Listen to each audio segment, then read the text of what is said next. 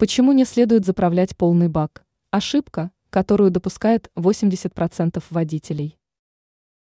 Многие водители при заправке автомобиля в целях экономии времени заливают топливо до максимальной отметки.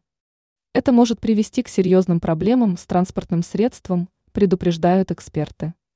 Объясняем, почему не стоит заправлять автомобиль по максимуму. Почему не стоит заливать полный бак?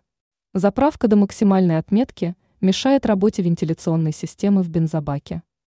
В баке находятся два клапана. Один предотвращает разлив топлива в случае аварии, второй отвечает за подачу воздуха. Когда бак заправляется полностью, вентиляция нарушается, что может привести к утечке топлива через дренаж и неприятному запаху в салоне.